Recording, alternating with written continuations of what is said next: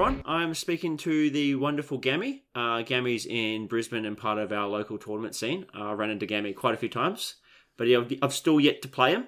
Uh, so I thought I'd get yeah, on there. Yeah, Um, and that's right. Yeah, and, we haven't played. and learn about him, and then hopefully I can use that against him when I play him. yeah, I like that. I like that. That's uh, know your enemy. That's uh, Yes. one of the biggest things, Yeah. isn't it? That's the way to go. Yeah, it's good shit. I like it. I like it. and I'm sure How you doing, Sammy? You good? I'm going well. Yourself? Good. Yeah, I'm good, dude. I'm good. I'm sure a I'm lot of people probably heard of you as well if they've been listening to the local Australian podcast because we seem to be Yeah, a, a massive creator ecosystem here. we yeah yeah we are actually. It's COVID's kind of made us all um, podcast recorders now, isn't it? Is Yeah. that the way to be? That's the easy way to go about, it, isn't it? Don't have to meet up with Yeah, yeah. anyone. You can just Yeah. do it all online. Yep, and face for radio. That's the way to do it. So Yeah. it's, it's much easier. Yeah, that's right. Well, first off, we'll, we'll get the age old question out of the way then. How did you get into like tabletop wargaming? Yeah, man. Um, so I was around about age 14, so year nine at school, and um, a couple of dudes in uh, year level were walking past, and one guy had a uh, Dark Angels Codex just sitting on top of his school book, sort of thing. And um, I saw him chatting to another dude about it, and I thought, oh, I wonder what that is. So I went over and started chatting to him about it, and got really interested. They just said, you know, let's run you through a game, and and this is kind of the background of it. They lent me the book, and and um, yeah, it was it was pretty much a fall in love from there. I've I've always been a nerd at heart, so it was kind of one of those things where having a like-minded group of people and and Games Workshop. I think the only local store was Mount Gravatt at that point, Mhm. so it was kind of we were stuck a lot to playing on the the lounge room floors and using toilet rolls as, as cover and stuff. And um, yeah, so for for all of my high school, I had a core group of mates who all played 40k together, and um, yeah, it it kind of stemmed from there, and and we did the age old leave leave the hobby for a couple of years as you get older and and move away from it and did university and all that fun stuff. And then actually at university there was a, a cabinet um, just it was kind of in in one of the main common halls sort of thing and there was a cabinet with warhammer in it. And because i was going to Mount Gravatt campus for griffith it was kind of destined for me to to go back. So my my second year of uni i found myself back in the store and one of my mates from school who um, used to play with me a fair bit he actually was really keen to get back into it. So we actually ended up at a doubles tournament together. Oh, uh, cool. Best sports. Yep. Um, and yeah, it was just kind of from there, found the passion again, and I had a better better income as well, so it was much easier to to buy the hobby and get Yep. into it. And yeah, been in it ever since. So yeah, Well, it's definitely the, the one thing you want is when you go to your first tournament, you get best sports. Can't complain with that. that's it. That's it. It's the dream. That's all you want. But yeah, it was um really cool because when I was younger, I was never really into the competitive side of things. It was just more. Um, I think I was running Chaos Marines and Mhm. it's just picking up anything my, my parents would buy me or my grandparents would buy me and, and kind of painting from there. And it was a bit of a lackluster sort of collection. And then, um, yeah, it was kind of when I got back into it, um, I started with Imperial Guard and it was just kind of get stuck into it that way and, and picked up about three or four different armies started to meet a few different people, um, a few of my mates who now I still talk to and go to events together. Um, we met at around about oh, I was starting to play eighth edition fantasy, Mhm. so would have been around about 2012, 10 to yeah, about 2010, I think. So we we all were regulars then at the Mount Gravatt uh, Warhammer store and used to go in Friday nights, have our games night, go out for Korean barbecue afterwards, and yeah, it was it was awesome. It was kind of um, from that point on, like the the boys that we used to play with, we're all all mates still, and and um, all go regularly to events. So yeah, it's kind of been a, a love of the hobby since then. It's what do you reckon? pretty much the story. Sort of kept you there. Was that sort of like you enjoyed the hobby aspect, or was it more socializing and just hanging out with your friends?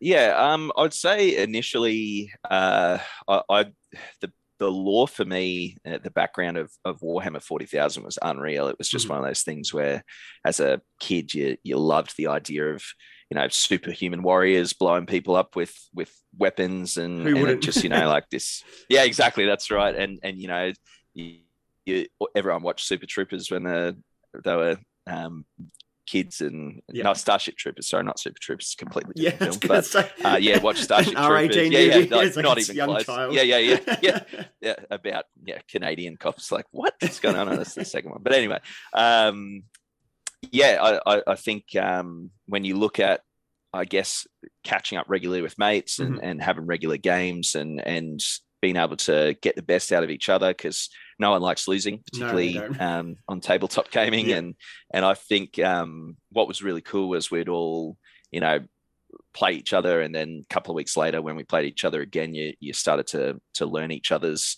I guess, tactics and and and um, write different lists. So you'd, Mhm. you'd bring something different to the game, and it was definitely. Um, you know, like lifelong mates as a result of it's a, a massive bonus to the whole thing. Um, like-minded individuals, where they're people you you're not finding that awkward sort of um into this nerdy thing, Mhm. like everyone's into it, and and yeah, it's definitely kept me in the in the hobby for sure. Yeah, there's definitely seems to be a massive sort of shift in the last sort of four or five years, maybe a little bit longer, of it's cool to be a nerd to a certain extent. Like I think, like especially with um, Stranger Things bringing out the D and D crowd, Game of Thrones, all that sort of high fantasy sort of stuff seems to be launching all this nerdery into mainstream.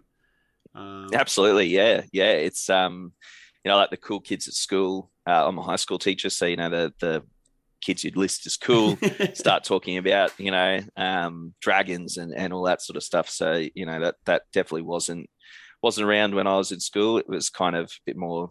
Um, I guess like D and D, I never knew about until I Mhm. was a bit older, and um, obviously there were people around me that played it. But it, it's that sort of thing of, like it said, it's become mainstream now, which is pretty cool. Yep. Much easier to get into, which is awesome. Is there a side you've fallen more in love with? Like, are you more of uh, like a sci-fi sort of 40k side of things, or are you more into the high fantasy sort of goblins and side of things?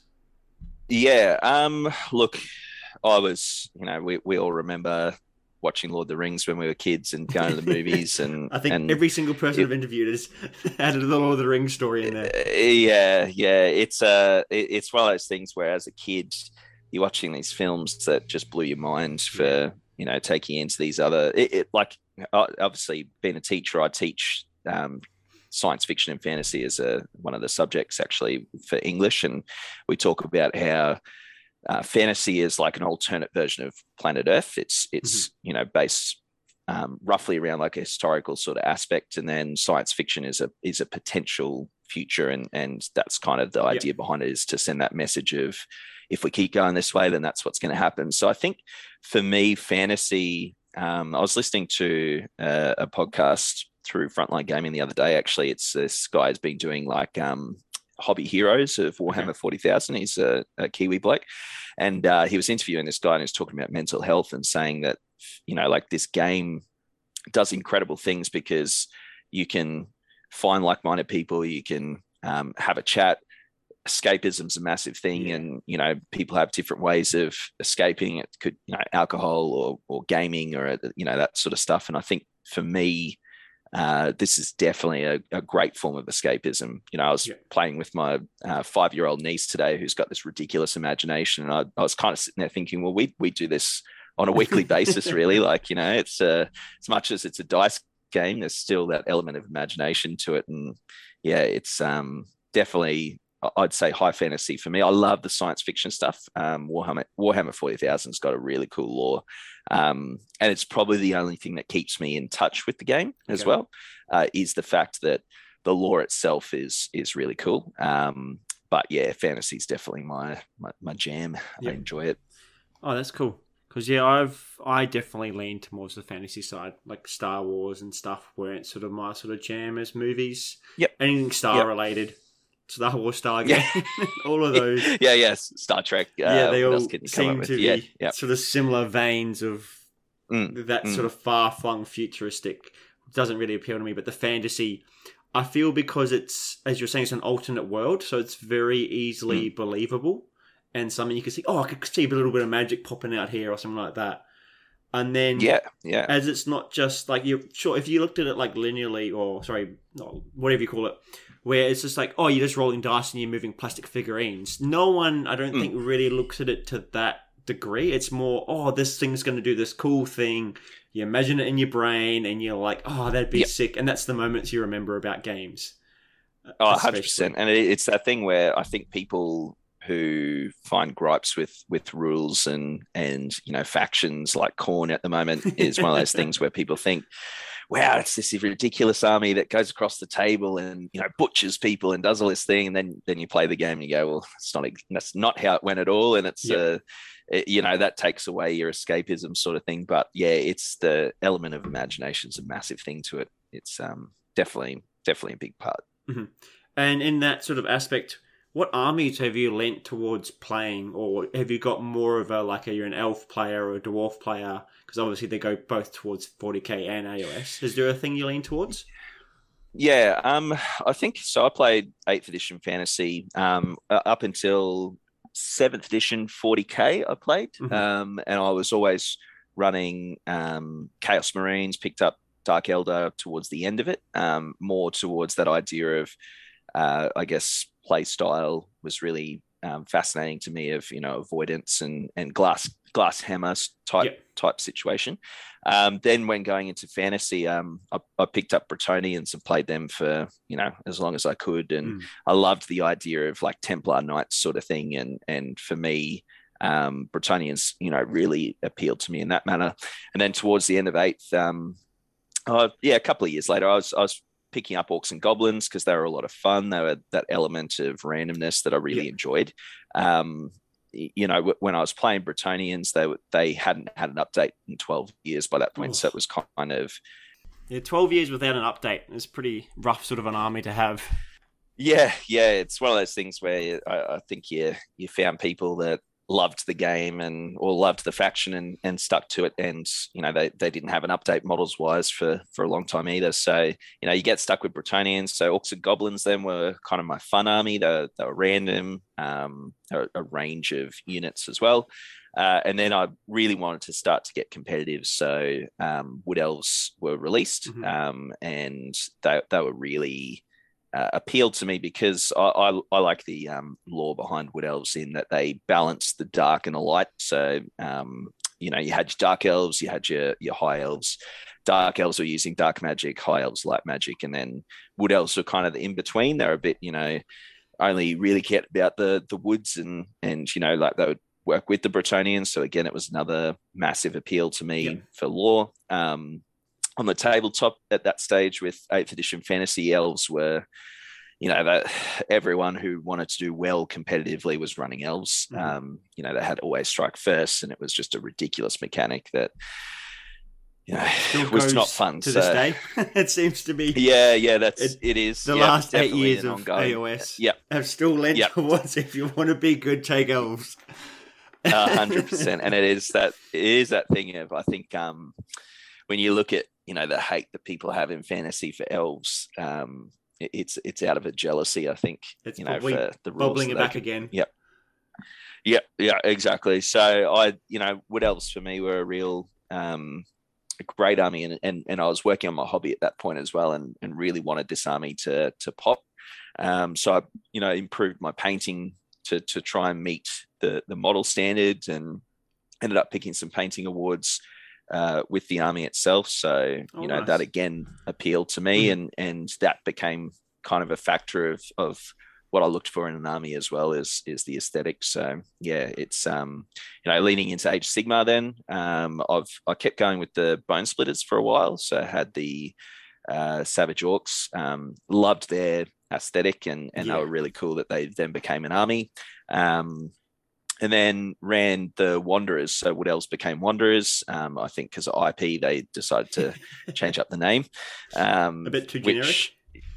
yeah, exactly. Wood elves. It's like oh, everyone's got wood elves, so they just changed it to wanderers instead. And you know, they it, it was great because they actually had um, subfaction uh, or allegiance abilities in the first couple of general handbooks that Mhm. came out um, up until Cities of Sigmar dropped. And yeah, it was great because for a few years I was able to keep going with my armies that existed. Um, Bretonnians were basically dropped, went to Legends almost straight away as soon as um, match play became a thing with with Age of Sigmar. Mhm. So you know, for me, there were people out there that were annoyed, and I just said, well, I got, you know, nearly 10 good years out of out of Bretonnians and and Mhm. for me it wasn't a massive issue but I feel sorry for those people who picked it up you know Yep. a couple of years beforehand and then it's just disappeared completely but yeah so for me um I'd say elves are probably I've got a Daughters of Khaine army I've got a Sylvaneth army a Wanderers army so I'd say I'm a closet elf fan I might have to start screening people. I've had too many dedicated elf players on here. Yeah, that's what you got to watch out for. You'd Yeah. be surprised how many elf players there are out there, Yeah. actually. But yeah, yeah, and, and they always say I'm not an elf player, and then once you start talking about your armies, I mean, I've got a massive Khorne army, so that's cool. It's going to stay on the shelf for the next three years, so Yeah. that's always good. But yeah, yeah, Well, you've seemed to be a good metric at the moment as well for armies that are getting. Well, you can't say squatted anymore because they're back, but Mm, your mm. Bonesplitterz are sort of they're on the teetering edge.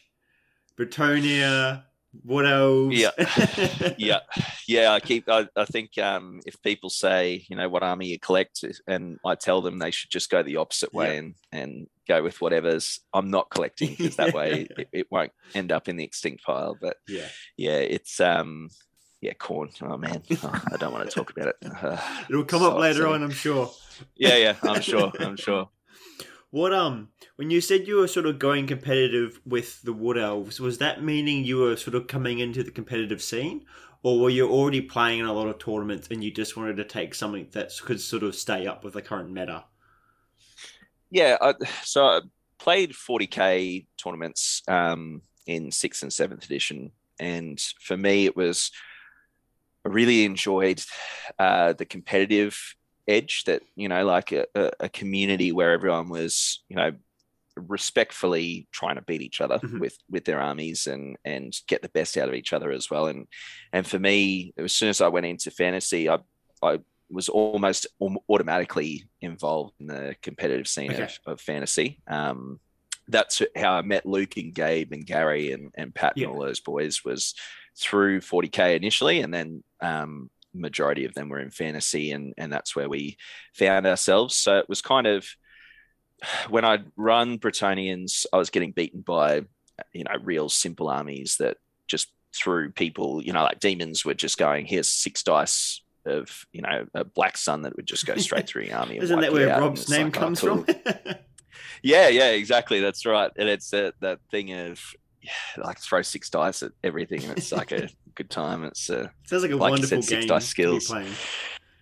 uh, yeah, it's um one of those one of those games you look back with like rose tinted glasses. Like you sit there and you think, wow, what a great game it was, and the amount of times I'd have conversations with my opponent about, you know, what angle my my models were standing on because that would change everything about what was going on. And it would be a 10 minute conversation about angling and wheeling. And you know in, in your mind it was really cool to see rank and flank. Like I, I quite enjoyed that.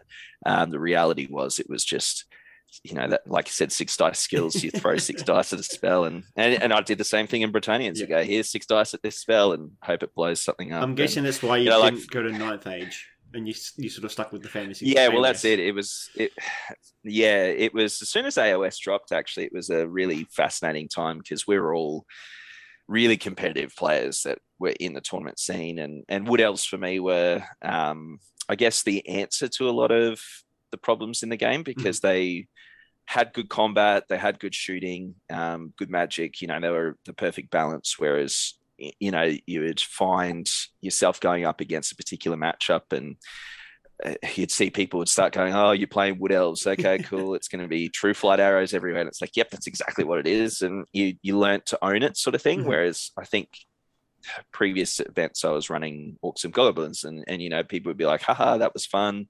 You threw six dice into footed gork, and it you know wiped out half my army, or you know, or, or I blew myself up, or I animositied into myself, and Yeah. and had a good time, and I, I found fun in that. And then eventually, I kind of felt, well, you know, I really want to see how far I can push myself with a with a good army, Mhm. um, not just a random army. And and so yeah, it was an appeal to me in, in that. And I think there's an element still in Age Sigmar for me. Um, I've, like I said, I've got a Daughters of Khaine army, which is probably my most competitive army I've got just on paper. Yep. Um, and when I usually pick them up, I, you know, can podium at an event or, or go quite well. But at the moment, it's kind of a do I want to go down that pathway again with the new book coming up? Yep. And yeah, it's a interesting dynamic. I'm a bit of a hobby butterfly, so I jump between one army and the next and hope that you know like they, they get an update or Yep. or you know paint a couple of models and find myself wanting to run wanderers again or whatever it is. Yeah, yeah. So yeah, I think yeah, at least with the, your the hobby joy of the hobby. Butterflying is you actually finishing your armies off. I know a lot of hobby butterflies yeah. get like 500 points in, sell the army, and on to the next one. Like you finished the last two, you sort of the big two projects. Yeah, gotten into. true. Very true. Yeah, I'd, I'd say, um, yeah, I'd probably put myself as a hobby butterfly of the armies I've got completed. I keep picking up and putting down and putting on the shelf and Mm-hmm. and trying to make better. And but yeah, you're right. It, I, I think the last two armies I've collected, I've really pushed myself hobby wise and and wanted to kind of challenge myself as well. I think with Yep. with Sylvaneth in particular. But yeah, Yeah, I've definitely uh, noticed. I find that you're pushing yourself in both directions as well. You want to be super competitive, but you also want Hmm. to have a lot of time in the hobby aspect of it as well. How have you found Yeah. trying to juggle those two things? Because I know they're a struggle. Yeah, I, I think. Um, I mean, I'm lucky as I said, teacher. I get lots of time off. Um, to you know the school holidays, I can find myself sit down for a few hours and and smash out some painting. Um, the Sylvaneth Army I did in three weeks because you know my daughter was born in in December, so I found myself with a lot of time on my hands over the December break, and and um, I thought, well, could I smash out this army and, and do it to a, a reasonably good standard? Um, and and I think like I said, when I picked up the Wood Elves, it was a challenge of do something competitive, but also hobby. You know, try and meet all aspects of it because I think what was happening was in in um, fantasy in particular, you've very rarely found a fully painted army Oh, um, that you come up against unless unless someone had collected it for you know five plus years and Okay. um, you know, there's a lot of bare plastic and very similar to 40k a few years ago, where Mhm. you know you would see um, bare plastic. I think Age Sigmar did actually the the community when they made a, a I guess standard of three color minimum. Um, a lot of other game systems kind of lifted to that as well, because Yep. it was never a thing in competitive Okay. play. Um, whereas back when I was doing fantasy, I thought, well, it'd be really nice to see a Wood Elf army painted well and and on the table, and there were some really great armies kicking around that were beautifully painted as well in autumn theme colors. Seemed to be the colors everyone wanted. Mhm. Um, and and now I find myself, you know, there's a couple of couple of the boys that I played with. We always made a deal we'd never run an army unless it was fully painted. Um, and I myself, it was more a personal thing. I, I didn't like running bare plastic. If I was trying out some units, sure. Um, you know, trying out some different combinations, seeing some different things in action. But I definitely find the painting side a real, um, what's the word? I, I guess like it's cathartic. You know, you Yep. you sit down for a couple of hours, you achieve something. Yeah. Um, you know, I, I talk to my wife regularly about like the mental health behind the hobby and saying that I can go, and she loves it that I can go into, you know, my man cave I'm currently in and paint something, come out after a couple of hours and just feel, okay, I achieved something. I didn't have to think about anything else. Um, Yep. You know, the world's a pretty shit place at the moment. And Oh, it's yes. that thing of, like I said, that escapism of, you know, you get that in playing the game, you get it in painting. Um, so I, I find a joy in both, which not everyone does. Um, but I, I definitely find myself, you know, writing lists as well is a really great element to the game where, you know, you have conversations with people. I'm sure everyone's got group chats where they put a list up and seek feedback, but really what you want to hear is how great the list is, not actually get any criticism. Um, You know, I- I think everyone does that from time to time, but I think the hobby has so many aspects to it that you know that it appeals to lots of different people in that in that manner, um, which appeals to me. So Mhm. yeah, How have you found? Because you're saying you're trying to take it competitive in like sort of the painting aspect. Because I know when I'm trying to do an army, I really struggle to try and get the army toned down to a level where I feel it's competitive, as well as trying to get it all painted up. Uh, And you were saying you don't want to play with an army really till it's sort of painted. How have you gone like with that sort of struggle in trying to get these units? Yeah, I, I think um, what it comes down to is is knowing the game, knowing the book, um, reading the book three or four times, trying to find the best combos. Um, sometimes it's trial and error. Sometimes I've got units now that are painted and and sitting there. If it, you know, like when I was looking at Khorne, um, I really wanted to push the mortal Khorne side mm-hmm. of things. Um, my original army for Khorne was 21 skull crushers. That's what I wanted to run, and not many people were doing it. It was a really expensive army to collect. It's now like the standard expense, but I, I, think um, Khorne, when I look at it now, I've got multiple shelves where there's different units on there, and I, I learned to be okay with putting them on the shelf and then yeah. picking them up from time to time and giving them a go. So I think, you know, like I, I, think of Pat Carter, for example, whose collection is one of the most ridiculous armies or ridiculous collections I know of a hobbyist. He's got an entire room filled with hobby that he just, you know, like he'll go, I like Gloomspite Gitz, so he collects every aspect of Gloomspite okay. Gitz. So he's got he's got the goblin side, he's got the troll side, he's got the you know the squig armies. Like they're he he kind of lent into that. When it was ogres, he collected every aspect of ogres. You know, it's that thing of there's a collecting element to it. Yep. And for me, um, like Daughters of Khaine, for example, if someone said, "What's the army that like have you gone Morathian the bow snakes?" I've actually only picked up um, snakes in the last couple of weeks just to have a go. Mm-hmm. Um, I've got mainly combat ones, but I'm interested to see the new book coming out. I don't like building into, I guess the people say net lists, but yeah. you, you kind of lean in into that sort of build, I guess, of saying, okay, how do you optimize?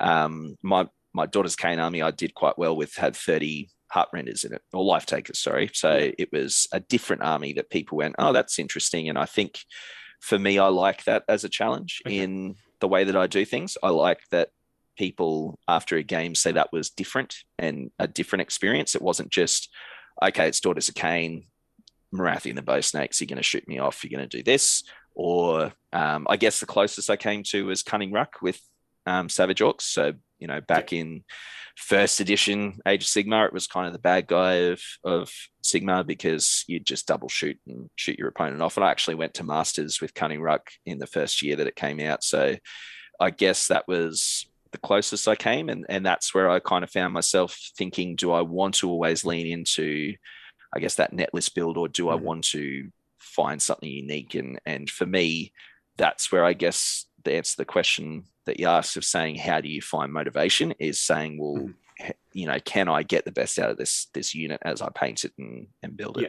yeah because that's my main struggle was i because in the flutters in the wind that the skaven book's the next chaos book mm-hmm. and so i went mm-hmm. through and i'm like oh because i've got ton of absolute ton of skaven and i'm like what mm. I want to go through and update and sort of convert and paint up. And so I pulled off some Storm mm. Fiends and I like spent mm-hmm. half an hour on them. And then I'm like, I don't want to spend all this time on the models and then not be useful enough to even play with. And that's yep. where I think yep. that sort of question came from because I really struggled with it and I ended up putting them down because I'm like, I don't, mm. not waste time, but I just didn't want to put a ton of time into models that aren't going to see the table. Because um, I've heard too many times of people doing that and then they absolutely sit there till the next edition of their book comes out. Mm. And you've mm. just spent what nine, ten hours on one unit or something, and it's, it feels like it's gone to waste because it's not seen the table. I still get the satisfaction yeah, of seeing yeah. in the cabinet, in the cabinet, but not being on the table, I feel like it's a missed opportunity. Yeah, oh, absolutely, and I think that's uh, you never want your models to sit in the, the shelf. You want to be able to use them. Like you said, you've spent a lot of money, a lot of time, a lot of effort. Mm-hmm. Um, you don't want to have to walk away from it and say, "Oh, well, they're going to sit there on the shelf." And I think you're in a really tough spot with Skaven because you know they're rumored to be the next Chaos book, yeah. but they might just go, yeah. "Here's Khorne yeah. all of a sudden, like you know, like just to really throw it up, or or and, Tzeentch, you know, like whatever. It, it could be was, anything. Like they might be a massive new model range because there's been exactly two, yep. four armies that have had one model each or one unit each. Yep. And it's like, yep. well, that could all just be useless and they want to sell the new models. Correct. Yeah, and I think Skaven's a really interesting one because you've got models that are still, you know, older than I am. You know, yeah. like it's uh that, that are available to play, and and like I said, the the Storm Fiends are the latest. You know, they came out in eighth edition, yeah. so it was kind of you almost guaranteed to see them in the next book. Um, they might not be the way that they play now, and I think that's a, a tough. It's like the gamble of this hobby, isn't it? Mm. Of saying I'm going to give it a go. Um, it's like the snakes I've picked up. I've got ten bow snakes. I've got ten combat snakes. They might actually be, you know, they go back to Sisters of Slaughter and Witches being, you know, the the auto take in in armies, and so I've got lots of snakes. Then to what do I do with them, sort of thing, and um, for me, it's that, that sort of thing of if I can make them work and you feel I feel guilty sometimes when you run the competitive army. Like Daughters of Khaine, everyone keeps saying to me, like, just run them, stop feeling bad about it. But um, I guess there is that little bit of pressure as well. You run a competitive yeah. army, and there's there's a bit of pressure that comes behind that. So um, I'd much rather go to a two day event and you know enjoy myself i guess mm-hmm. and and have my opponents enjoy the game as well yeah which is a big factor for me mm. massive factor speaking of two day events how have hmm. you mm. found competitive play because you're being your main sort of side of the game mm-hmm.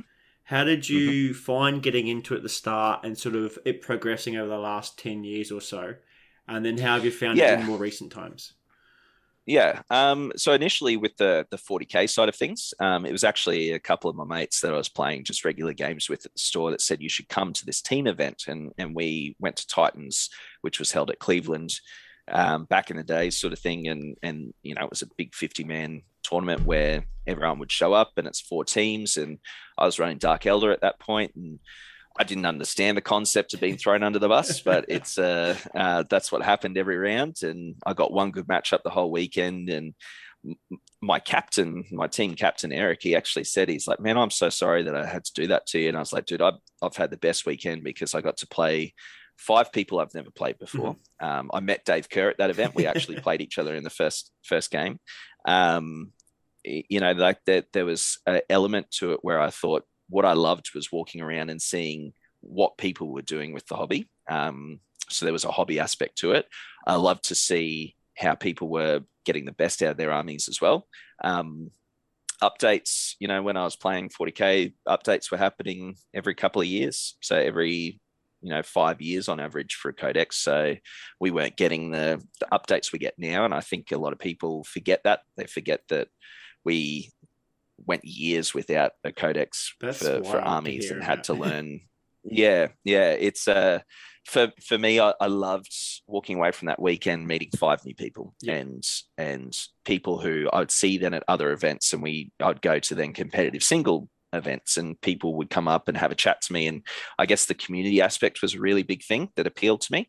Um, people from a range of backgrounds as well. There were, you know, I was still at university at that point, um, but I was talking to, you know, veterans who just fought in Afghanistan. I was talking to, you know, engineers who had been in the field for 10 years. I was talking to teachers, you know, like people from a wide variety, and everyone was happy to have a chat. Everyone was happy to have a beer and just converse about 40k this random you know universe that yeah. didn't exist apart from you know what was made up and then when i got into fantasy it was a really tight knit group. Okay. Um, fantasy wasn't as popular as 40k. Um, so at single player events, the same 40 people would be right. pretty much at every single event from all the way up to Sunshine Coast down to Gold Coast.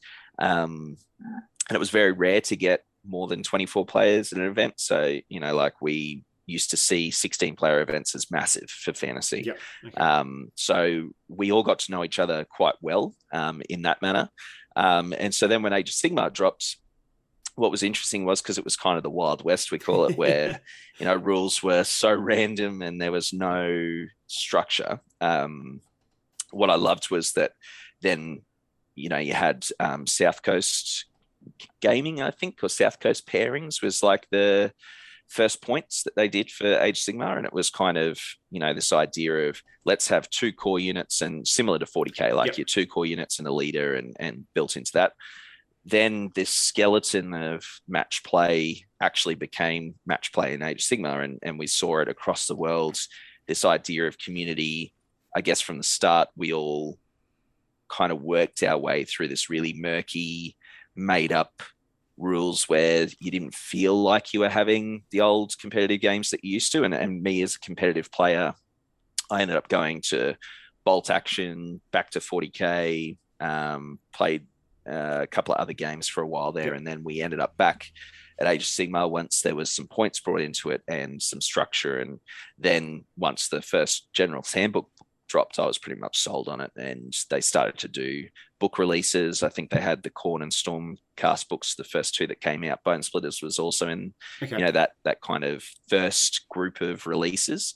Um, you know, Fyreslayers were in there. All these new armies started to pop up, and so for me, the community aspect of competitive play still exists today, where I guess like yourself, Sam, like we've we've met through competitive play. We haven't played each other, but we can still have conversations where there's no, um, I guess, awkwardness or no like a I don't know air of what's this guy about sort yeah. of thing. Like we can just have a chat, and I think the Sigmar community in particular. Um, I mean, there's always co- comparisons between Sigmar and 40k. Yeah. It's it's kind of like the running gag now of you know like the we're all gonna you know street fight next time we see each other sort of thing. But I definitely think Sigmar's got a healthier community in the sense of um, people love the competitive side, but particularly in Australia, we don't, um, I guess, don't have the funds to just chase no. the meta all the time. Um, and people who do chase the meta, we tend to culturally we just cut down because we're kind of we're, we're a bit we're a bit like that, yeah. bit of authority, you know, like cut down the the tall poppy sort of thing. And and you know, like Corey, all credit to him, you know, he for years was us. running. yeah, he did. He he rose above the the hate, I guess, for running uh, the most competitive armies, and he's still, you know, he walked away from Sigmar for a little bit, and he's back keen as ever to, oh, yes. you know, come to events, and and that's what I love is that he felt he never felt isolated, mm-hmm. never felt that we actually genuinely disliked him for jest, running yeah. competitive. Exactly, it's that thing of, you know, we had Dave Kerr nearly be masters three times in a row. Like it was that thing of, it was a tight knit community and it's grown massively. Yeah. Um, I love now, if I look back at the fantasy community, I knew maybe 40 other people through fantasy. That was it. I know hundreds and hundreds yeah, of people crazy. through Sigmar, and that is across the world. Like I have random tweets, you know, mm-hmm. from people in England or America who, you know, will like something that I put up about Sylvaneth, or they message me directly and say, "Hey, what was your list and and how did you find it?" sort of thing. And yep. that in itself has become a really cool thing to see. Um, when we look at the Sigmar community, it's definitely international. Um, and I love listening to people in different podcasts talk about their local meta and talking about how like this Australia's this weird place where we do everything oddly. And and for me I love that because I think fairness we also used to have Swiss comp as well because okay. that it wasn't updated as regularly. So you'd have this you know app that we used to use on our computers that we'd enter all our um, stuff in and it would be comped to a certain standard so a certain amount of points. And then you would try and push for so like Bretonnians, for example, were able to run whatever the hell they liked, sort of thing. Whereas if you're running uh, Warriors of Chaos, you could only run certain units, so oh, it really okay. comps that mm-hmm. sort of thing. Um, I loved it at the time, but I look at it now and think, wow, it's we've come so far in that we get regular updates, we get you know, a war scroll, for example, or a battle scroll that comes out, and that can potentially change the game, or it's a talking point for competitive play, which, you know, we get that on a six month basis now as yeah. opposed to five to ten years. Yeah, so, it's not even a, you know, a talking point; it's a salty point sometimes, depending on what war scroll or what army was changed. Yeah, yeah, exactly. Depending on what side of the fence you sit on. So, yeah, um, yeah but I, I definitely think the competitive community is genuinely one of the like the greatest groups of people you'll meet like 100% and that's from across across all of australia. Like you you have conversations with people who you know they're so keen and we obviously had covid that stopped us from being able to go interstate and cancon stopped and you know that was like a you know i went to two cancons and and it was just some of the best memories of the whole yeah um, you know, whole of wargaming for me, sort of thing, because it was just hundreds of players getting together from across Australia. And, and at that stage, I, you know, was, I think we had Mango Mafia start as a group, you know, and we had Joel and the boys from Measure Gaming at the first uh, CanCon we went to, you know, come up yep. and have a chat to us. And, you know, they knew who we were and, and we knew who they were. And it was just like a really cool, like we only really knew the Sydney people at that point mm-hmm. Um, because that was kind of the competitive early days of Sigmar was like the competitive Brisbane uh, and Sydney scene. So, like my first Masters I went to, the only Masters I went to was 20 players, and it was basically Brisbane and Sydney, yep. like the, okay. the two people who were running events, sort of thing. And and it was I knew everyone there. Whereas now it's grown so much that there's great people that I still talk to on a regular basis um, as a result, which I think is awesome. Whereas I fantasy, it really divided when Age Sigmar dropped, and a lot of the people who are in competitive fantasy went to ninth age, yep. and a lot of people just dropped the hobby altogether. And and for me, I kind of never wanted to do that, so I kind of wanted to keep my toe in that water sort of thing at all times, yep. and glad I did. I'm really glad I did. Yeah, speaking to Clint, he sort of said the same thing. A lot of the competitive people that were probably more on the toxic side all went to ninth age and the people that mm-hmm. were there to have mm-hmm. fun and enjoy the hobby all went to Age of Sigmar, and it seems to have obviously been better for it because mm. joining mm. recently into the scene, I've experienced very rarely any toxicity at all, mm. Um, mm. and it just seems to be a wonderful scene to be involved in. Like everyone's super welcoming. Absolutely. You can because you've got this common denominator between everyone. You can just come up to them and go, "How's your game?" and you can instantly start talking with that. Whereas if you to do that in any other environment, it'd be a lot harder to get a conversation going, or it wouldn't happen at all because you just don't. Yeah, absolutely. Yeah. With.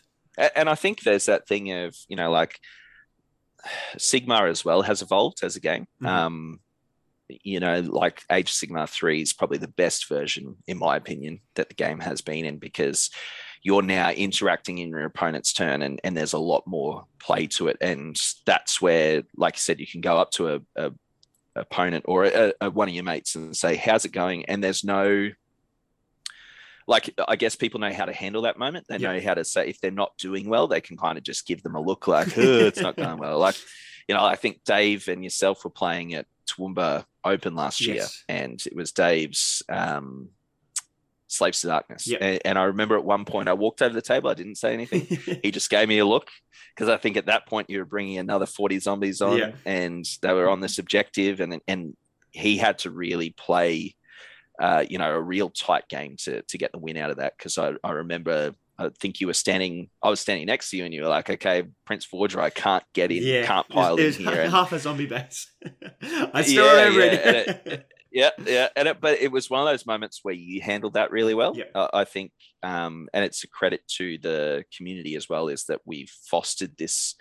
Like you guys were both playing for first place, yeah. and there was like you knew in that moment, it was like literally half an inch of of yep. movement to stop yourself from getting a win, and, and people can handle that in different ways. And I think there is a, a really yeah, as I said, it's a testament to the whole competitive scene that everyone can have something like that and be disappointed. And like you said, I remember you saying, I'm going to remember that and I'm going to learn from it. and I think that's what a lot of people have to have to do really yeah. in a competitive scene is say, well, it didn't go that the way I wanted to, so I'm, I'm going to make the best of it next time. And yeah. and yeah, it, it's it's probably the biggest change I've seen is from early days of competitive 40k and then fantasy is people are better losers and better sportsmen. A better sports is a really hard, like best sports is one of the hardest um, fought trophies, I think now, oh, um, oh, yeah. in the sense that there are so many good people in the the scene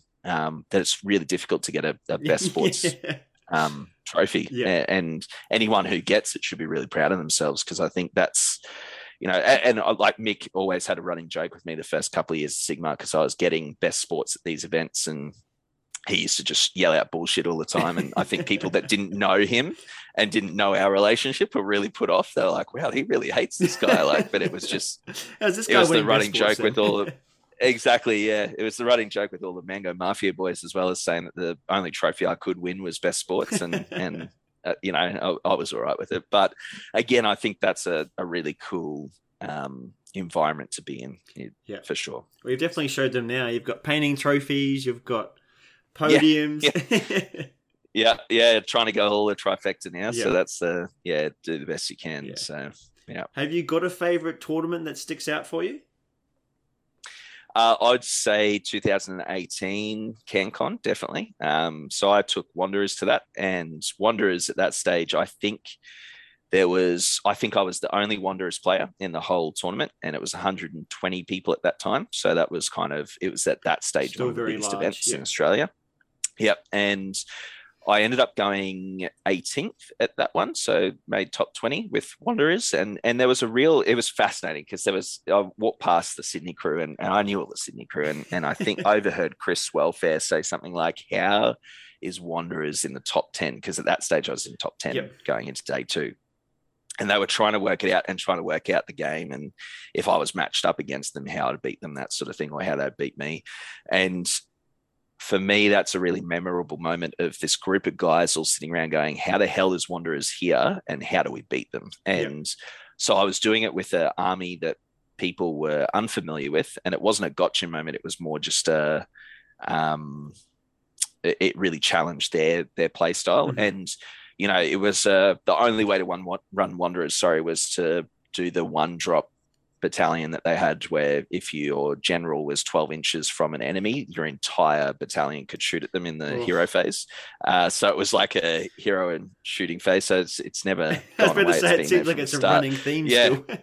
exactly yeah yeah it's the only way to be competitive but it was um yeah it was great i ended up playing mick thompson in the last game for i think fourth place or something and um he was running his legions and nagash at that point that was really early d- days legions and nagash and he ended up beating me but ever since then mick and i regularly talk at you know his events he he went to um Vic GT a couple of weeks ago with with Lumineth and did Yep. quite well, and you know we were talking about that. So I think for me that CanCon was definitely the highlight of of Sigmar. You know, it was a bunch of boys from Brisbane. We all went down, flew down together. Um, we were one of the funniest stories in existence is this chicken place down in in Canberra. So Dave Kerr's from Canberra, and um, it's Kingsley's Chicken is the name of this place, and he's he kept saying on the way down, he's like, "Boys, Kingsley's Chicken, it's the greatest thing you'll ever have." Blah blah blah, and um, we were like, "Yeah, whatever, Dave. What are you, what are you on about?" And so he calls up Kingsley's Chicken. It was six o'clock at night. We'd flown in, and he's saying, you know, it, I think it was, oh no, it might have been in the morning. Anyways, eight o'clock in the morning, he's called up Kingsley's Chicken, and this poor teenager on the other side of the phone's gone, oh, hello. And Dave's gone, buddy, we've got a whole van load of boys. Put the chicken in the deep fryer. We are on our way. And this kid on the other side, you could hear him. He's going, uh, okay. And he's like, and Dave's going, get all the chicken, get every bit of chicken you've got, put it in the fryer. We're on our way.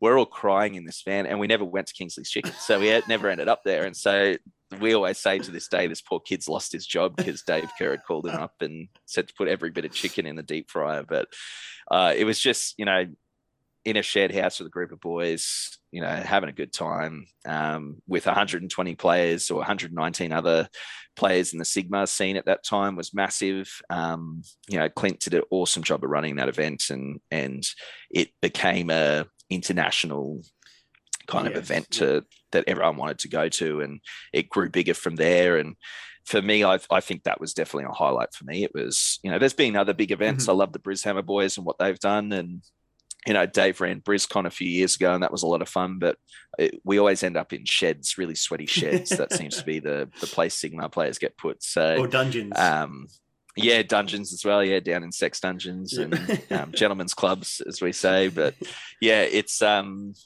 yeah, I, I definitely think there's too many highlights, but I'd say CanCon's one of the best um, 2018 for sure. yeah. And ha- have you got a standout game, not bet from but just in general in the tournament scene that you've you've got there? Yeah, um, I'd, there's a lot. There's a, I mean, there's so many to run through. Yeah, you've Um, got a lot of time in the hobby, so I'm sure there's. Yeah, yeah, a lot of a lot of different games, but Yeah. I, I'd say um, for me, it was definitely when it was early days of Sigmar. I was running Bonesplitterz, and Luke Taylor, um, who was running Skaven at that time, was running this. You know, he was running really competitive Skaven Mhm. and was tabling everyone. And um, I was playing. It was Clint was running a local event, and it was only I think it was only twelve of us playing, but um, I ended up going third place with Bonesplitterz, and it was one of those events where everyone started watching the last game because it was Luke and I playing for a, for a place, and um, I I was playing my you know playing my ass off basically, and and at the end of the game, I ended up getting tabled, but I won the game. Yeah, and um, it was one of those things where everyone was like, "How how did that happen? Like, how do you get tabled and win the game?" And um, I ended up at Masters that year as a result of that um, you know, build up the results with Bonesplitterz. Yeah. And that was when Vanguard Wing was the thing. And I got paired up against Vanguard Wing in the first game. And it was against Tim Tim McDivitt, who I regularly play against. Um, so he just absolutely pumped my Bonesplitterz. I couldn't do anything. And then I played Chris Welfare the next game, who was also running Vanguard Wing because he'd been beaten by Dave Kerr. So it was like, cool, I get put into, you know, two Vanguard Wings straight up. And I ended up going up against Tzeentch then, which was also re-rollable saves. Like it was just this ridiculous matchup process. And, you know, I could have been sad about the whole thing, but the only game I won was against Death Player. And, and again, same deal. I got tabled, but won the game. And yep. all these people at Masters was like, how, how is this happening? You know, like it makes no sense. You've got like, you know, in 40K, you get tabled, the game's over. Yep. Like it's in Sigmar, it was, I guess what I love to be, I love about the game still is that you can get absolutely reamed, but if you play you know play the play the game um yeah. you, there's always something to play in it and that's what i love. So yeah two memorable games there for sure. Yeah. How did you find the masters thing overall when you sort of went there like the environment um, and all that sort of stuff? How was that as a gaming experience? Yeah, um, I'd say it was one of those things where it's probably the only time I've been nervous going to an event. Like normally, I'm, just, I'm not bothered, but it was kind of like the top 16 players in Australia at that time, and you know, as I said, it was the first one, so there was only I think maybe 100 people in the scene mm-hmm. in total at that time. But again, being invited was great. I think I ended up placing 25th in total in the rankings. Then with the dropouts yep. of inter interstates, I ended up getting in. And you know, I was running Bonesplitterz. You know, it was a, not a it, it, was a competitive list, but it wasn't the list. And I knew what I was going up against with Vanguard Wing being out there, and Dave won with Tzeentch that year. Um, so Tzeentch was really competitive. Um, and for me, I the whole event was great because again, it was just 16 guys who are quite competitive. Mm-hmm. Um, obviously, to be in that in that position, but everyone was in a really good headspace. It wasn't a I'm going to be you know considered the master of Australia for this time or whatever. It was a really good environment, and I think it's a testament again to that community we've built is that everyone was happy to have a chat and there were still conversations about saying okay matchups what's going to happen how do we you know approach it that way and there was still definitely a lot of interstate rivalry rivalry. There was Queensland versus New South Wales. It was a big thing, and we obviously wanted all the Queenslanders to be at the top. Um, so yeah, it was it was a really cool cool space. And and that year, I don't know if if Clint or whoever runs Masters now still does it, but I still got a Masters mug somewhere, glass oh, mug oh, cool. with you know, Masters 2017 or 16 written on it. Yeah. So yeah, oh, yeah, it was pretty cool. How did you? Because obviously there was no like win it all cost players. It sort of seemed like that sort of environment would breed those sort of players, but it seems like mm. the Age of Sigmar environment in general has not allowed that to thrive, uh, which I've really liked hearing about because I've heard in a lot of 40k scenes it does seem to be a win at all cost sort of mentality. With screw what anyone else sort of thinks. I'm here to win the tournament.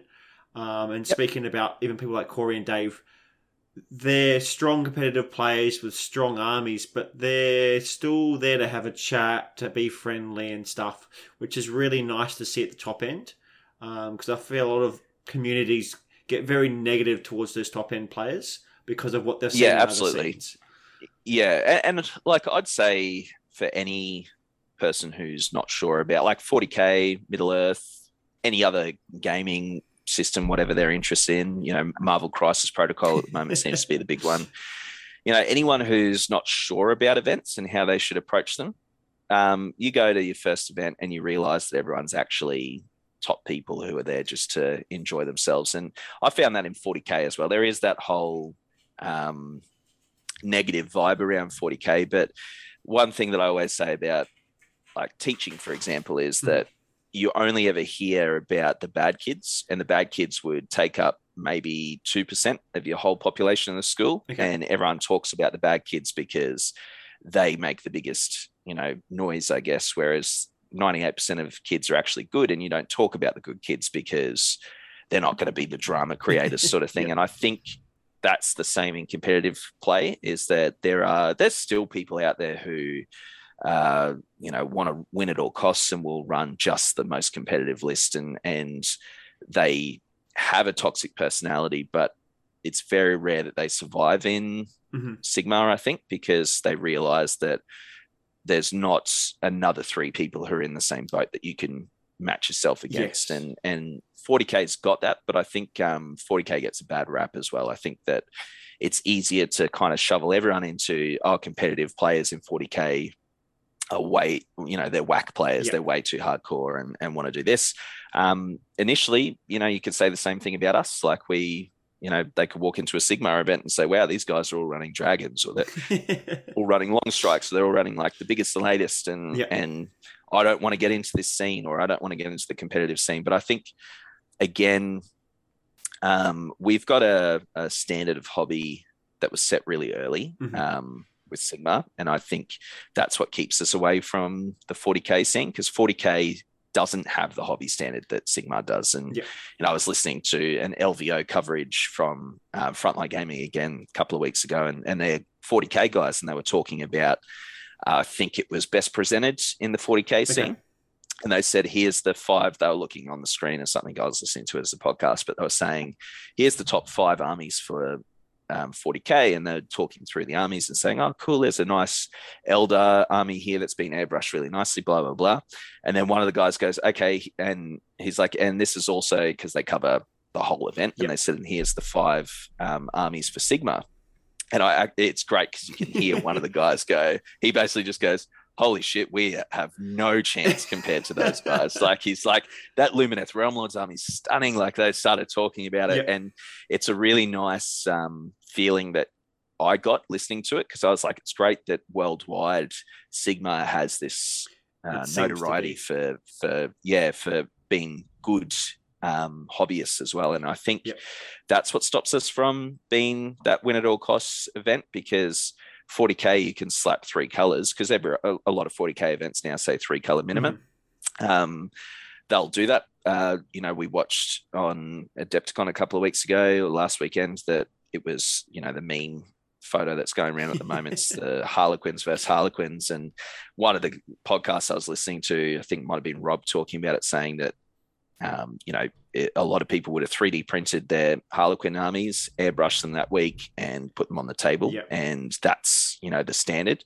I don't think we've got that in Sigmar. I think we've No, got a, a drive of people saying, well, I think that fantasy element plays a role in it as well, and saying, well, this is a really cool army, and I love this esthetic Mhm. and and that plays into what they want. Um, and play styles is a big thing, I think, as well. And Sigmar tends to find itself designed in better spaces for play style. Mhm. Um, you know, we've we've got a complete shooting army in KO that could have been so skewed that everyone wouldn't have liked playing against it, and so as a result, in a combat based army, we have a complete shooting army that um, isn't winning every event. It can win every event if it needed to you know, under good players' hands. But I think, um, yeah, it's it's I guess the difference between 40k and Sigmar there, which is a cool thing. Yeah, no, definitely.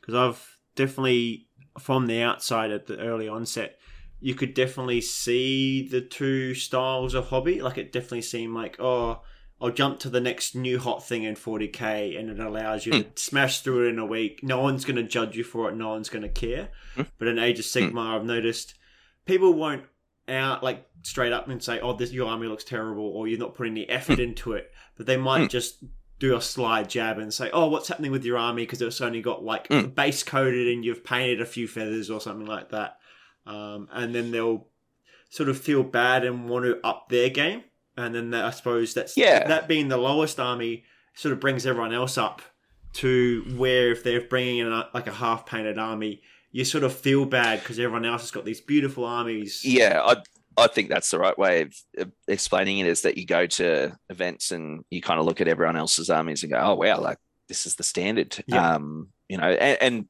not everyone's a heavy metal painter. No. You know, not everyone gets um, best painted awards, and I think that's a cool thing is that people still put effort in. They Yes. still um, you know, like some people will fall in love with a particular army, like Sean Muller, for example, who has run Stormcast since they came out. Yep.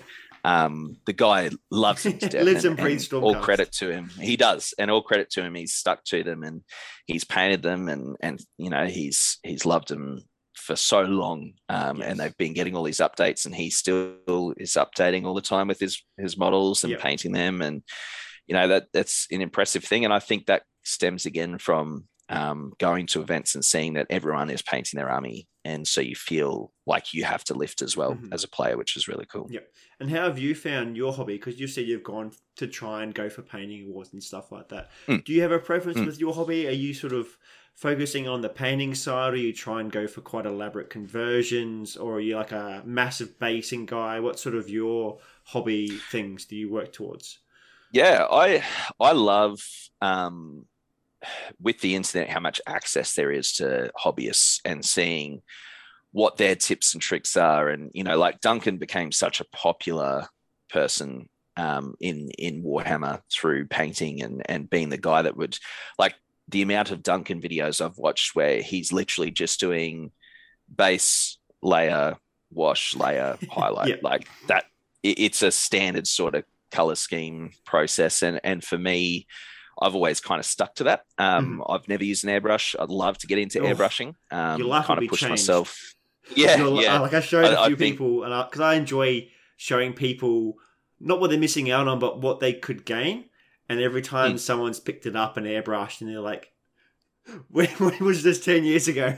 I've been missing. Yeah, yeah. I know. I know. I'm missing out on so many opportunities to to get it. You know, like even using zenithal highlights and that sort of stuff. Yeah. Like I love that. That is something that's come into you know um, painting videos and saying, well, you can do this, and then you can use a brush. Like a lot of people felt you could only ever airbrush, um, and I yes, I watch bulk Duncan videos. I've watched lots of different painting channels and saying, okay, well, this is the techniques that they use, and then um, for me, I would talk to um, regular, like high standard painters in like a Sam Lindy and that sort of Mhm. thing. Where um, when I did the Khorne army, I was looking for a recess wash to put in so, so that they could look kind of airbrushed because I Yep. was learning how to layer up and and do that sort of thing. And Sam actually suggested a purple wash for the recesses because it played really well into red and Mhm. you know it's the color theory and that sort of stuff Yep. started to come in and you know like the wood elves was for me was kind of where I pushed myself. I was always an okay painter. I kind of wanted to learn the basics and and you know get my head around that. And then when wood elves were my army, they lent themselves to highlighting really well because of their folds and the robes and everything like that. Um, so I had to learn how to do that. Uh, so again, that was color theory of using bases, but then the highlight color was bone, and so I just mix bone into every highlight and layering up to to the highest highlight Yeah. color, and and I learned techniques within that. I look at it now, and and there's brush strokes that are so obvious that I feel like for me back then it was like oh it's going to make it pop and it did um, but now i'm looking for more intentional brushstrokes to be like a natural sort of um, look i guess. And so my sylvaneth is my latest army. I, I daughters of Khaine was a big push for me Mhm.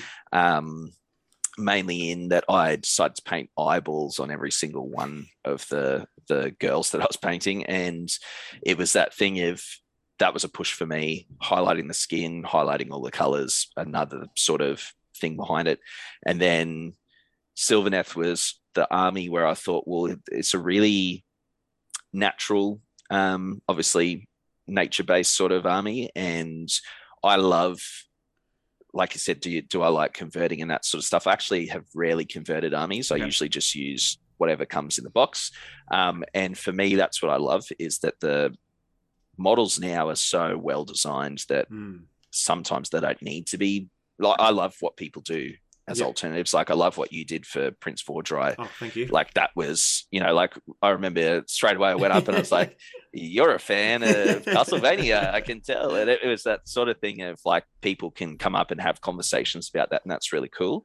For me, the Sylvaneth, as my last project was, uh, can I push the techniques that I've learned to a standard that's above everything else that I've done? And it was going to be a smaller army in in models anyway, um, due to paint, uh, points costs and that sort of stuff mm-hmm. and design. Um, so I knew I had time to to work on that, and I started with Tree Revenants as the the unit because I love their aesthetic of part ghost, part natural sort of thing.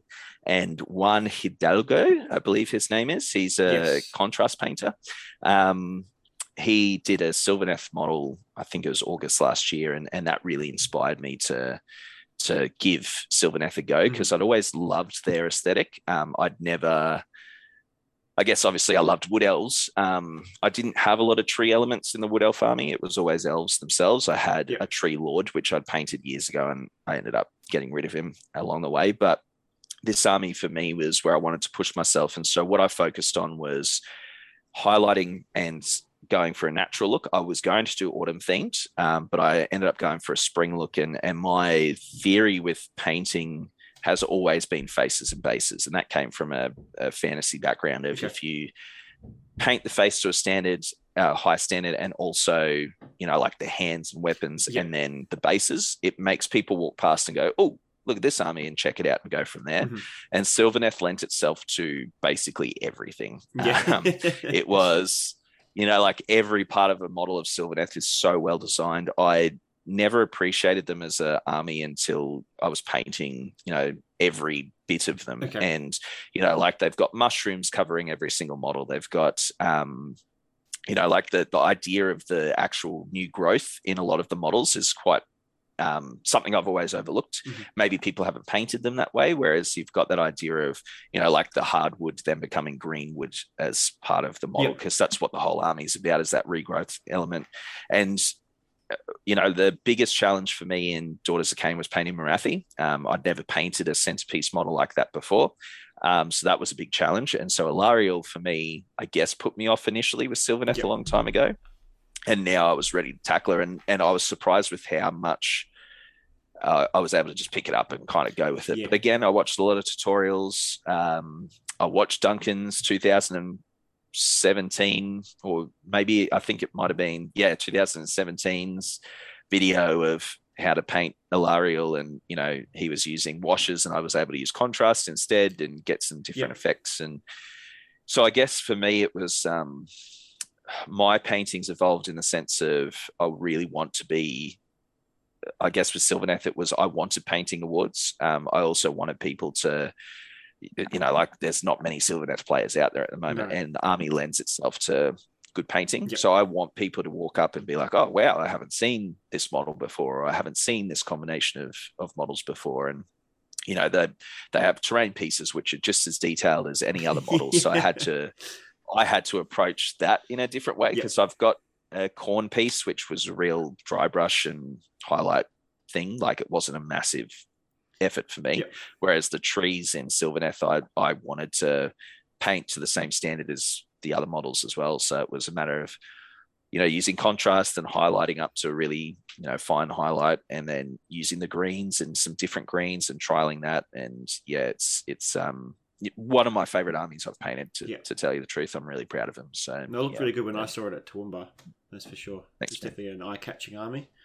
Um, yeah, it for, goes out of the way sometimes. you've gone for the like the eye-catching moments of it because you get quite a lot of teals and blues and stuff like yep. that in there. Yeah, just as those edge bits to really pull in your eyes. And uh, with it as well, it was even basing I had to think about. Mm-hmm.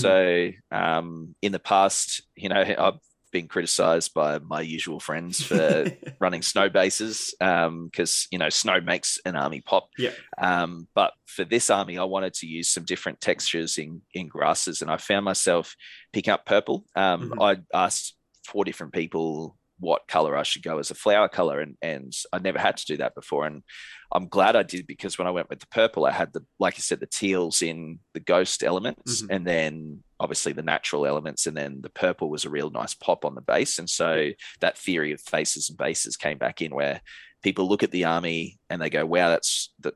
You know, it looks great, and then they go to the bases and oh wow, he's actually put some effort into different size grasses, some scatter, you know, that sort of thing as well. Yep. and, and the army again lends itself to that because it's that idea of all these plants growing around it. And I yeah. love that element with the artwork as well was a big thing. Yeah, it's, So, def- it's definitely an army that lends because I know a lot of models out there don't have the opportunity to do pop colors and stuff like that. But when Mm. you've got flowers that pop out of random spots or even mushrooms, Yep. there's something you can really lean into and even go for sort of the Easter egg look. Where you've got the small little thing that you don't notice far Mhm. away, but as soon as you get in, you goes, "Oh, he's painted all it up," and then there's this cool little Yep. woodland creature because I'm sure they've got woodland creatures in there. Oh, they're everywhere. Yeah. Yep, they are everywhere, and that's that's as well a great part because um, we used to joke when I was running my tree lord in fantasy and cannonballs were a thing that used to either bounce through the trees. We actually like tree lords come with all these little animals, and you can Mhm. put owls and stuff on it. And I remember we all used to joke about my tree lord getting a cannonball through the chest, and you know, as he's dying on the ground, saying. "Oh, The squirrel's okay and then you know like the Yeah. scattered squirrel everywhere as well because it's uh, they have so many like you said little easter egg moments in the in the army and and i loved painting those as well it was one of those things where you could overlook it and um, i think i'm glad i did daughters Khaine first because they're detailed enough um, as well that i didn't feel it as a daunting challenge doing sylvaneth Yeah. after that which was good Yeah, definitely getting the opportunity to paint the hair because I've heard the hair is a lovely thing. But then also, I think getting over when you've painted a big centerpiece, you realize it's not as big and is as daunting as you think it is. So that Yeah. allowed you to just go straight into Alarielle after you said you put her off for a little bit, and then you're like, "Yep, get straight into her," and then you just she's just done magically. Yep. Yeah, it's surprising how much you kind of go, oh, oh, wow, I, I'm done. Cool. Yeah. And then the basing, you know, was a lot of fun because she's on a dinner plate, you know, size Yeah. base. So that, that in itself was a lot of fun as well, Mhm. which was great. Have you got any tips for people that want to get into painting and sort of taking them to the next level? Yeah, um, I'd say the big thing is is um, talk to hobbyists in store as well. Um, I you'd be surprised, particularly with the way if you want to lean towards Citadel models, uh, paint for example. Um, their range has grown so much that it's really easy to go in and go, I need the base layer and highlight, and all three colors are there, and usually on the rack in order as well. And what I loved was I'd go in with this mindset of I need to use this brown, and you know Zach at my local store, I'd walk in and do this, and he goes, "Oh, have you thought about this?" And as soon as I look at the browns, go, "Yep, that's exactly the color that I wanted." And and so talking about, I guess having an idea in your mind of what you want Mhm. is a big thing. Um, I've also used like the the army book a lot. Um, that's just me because I tend to paint from the army book itself. Like my Khorne army is red, for example. a lot of people do something different, but I went with red and gold. Um, my you know, Daughters of Khaine are based on um, Keltner, which is you know the darker skin color red as the as the spot color, and and so I looked at the color schemes that they'd done, and then even the books themselves have suggested ways to paint the the models as well, which is really cool. They've they've really improved that.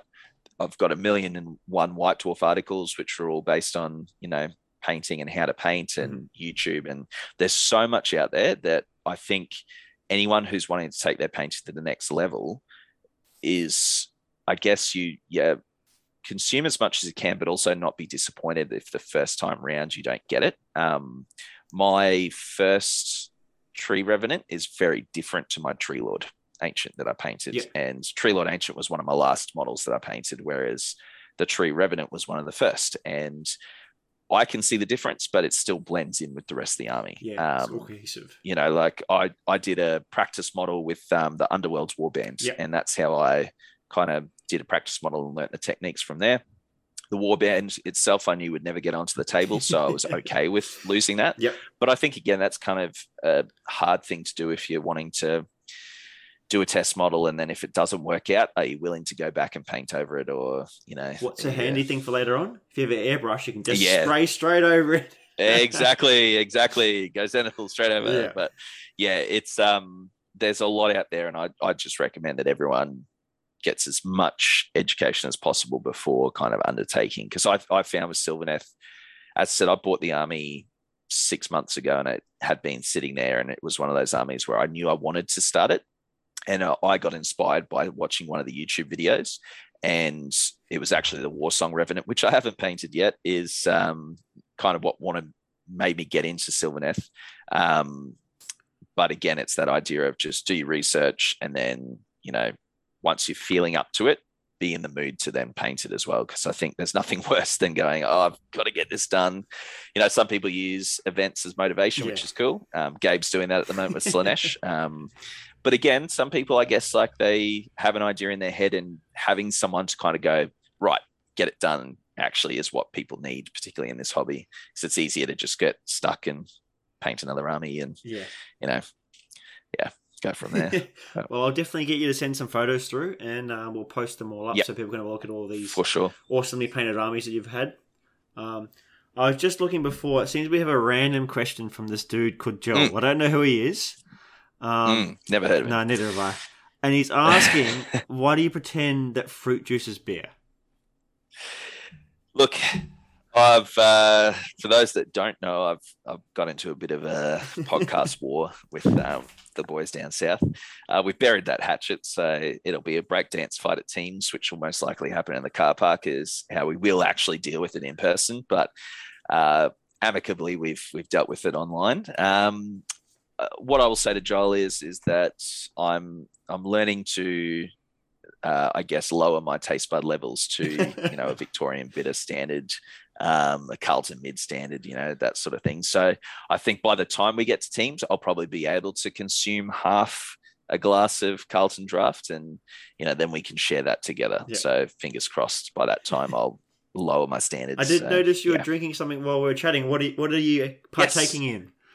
Uh, currently, I'm partaking in Budweiser, King of Beers. Oh, so nice yeah, American. Um, so that'll probably tick a few people off, um, a few locals, but support local, buy local, eat local. But yeah, gone with the Budweiser. Um, goes down smoothly, and it was on sale, so that, that was my choice. Cheap beer's good beer. that's it. That's it. Would you have anything else you wanted to say before we let you go tonight? Uh, not really, man. Um, I just I think I've kind of spoken about the community enough, and yep. you know, I, I, can't thank them enough, and can't speak more highly of them. Um, you know, it's one of those things where I love meeting new people. Um, the last couple of events I've been to, there's been some really new faces there. Um, you know, like walking around GoldCon, there was a few people I hadn't seen. Same deal at Gauntlets, um, and I, I, love to see that the the scene's growing and more people are coming into it. Um, so you know, I love what you're doing as well, Sam. It's, Thank you. You know, find it. You know, that one-on-one interview is really cool to see what people have to say and you know that's that's in itself is a really cool platform to you know highlight some people in the community and and what they've done and yeah. and hear their thoughts which is really cool. So yeah. Love it. Well where can what sort of social media prints have you got? Yep. So um, mainly on twitter for um, the hammers. Um, that's usually where i guess i engage the most with people overseas and also the locals as well. Mm-hmm. But it's much easier because I'll be checking Twitter more than Facebook pages. Facebook pages are really hard to sift through because. Yeah, you know there'll be an update and i can't see where the update is because there's been 30 other posts since then but um, yeah definitely on twitter m underscore Gammie that's you know as simple as it gets but um, yeah that's that that's my twitter handle Corey's one no yeah yeah exactly trying to spell that's really difficult but i'm also on the i run the along with the other Mango Boys, but the Mango Mafia page. So every now and then for events, I'll chuck up a post there to how everyone's going and and you know the results of the event. So if you follow, like and follow Mango Mafia page on Facebook. Yep. Um, I'll have everything support linked and, down below anyway, so that way people can yeah, check him everything sure. out and they don't have to try and smell words because I know sometimes words yeah, are hard. Try yeah, yeah, yeah, exactly, exactly. But um, yeah, before I go, big shout out to the Mango Boys and obviously, you know, the the people that I've mentioned earlier, um, any person I've played at events has always been such a high quality person. I look forward to us playing Sam because we'll get there eventually. Yeah. One day, one day we'll get there. two years, sure. we'll get there eventually. yeah, yeah, we'll get there eventually. Exactly. You got to stop being at the top tables, yeah, no. you know, lurking down and lurking down in mid tables with my armies. Yeah. But I don't know if I'll get up there with Sylvaneth at the moment, but we'll see what happens. Yeah. But yeah. So. Oh, awesome. Well, thank you very much, Gammie. Um, it's been great no, to have you, you on. Sam. And it's definitely been a an interesting sort of talk to to learn sort of more about you in the earlier years because I didn't know you've been playing tournaments for the last mm. sort of 10 years. Um, mm. So it's good to mm. sort of learn about that. Uh, and that's the main premise of the podcast, I suppose, is to learn all these sort of things yeah. and identify yeah. people who they are in the wargaming hobby. So thank you exactly. very much. and enjoy the rest of your night. Thanks, mate. Hello, everyone. I just have a little editor's note to make. In episode 2, I said my name was Jimmy. That was an error on my behalf. The man you've been listening to on this episode, his name is actually Jimmy. Sorry for the error, and I'll do better in the future.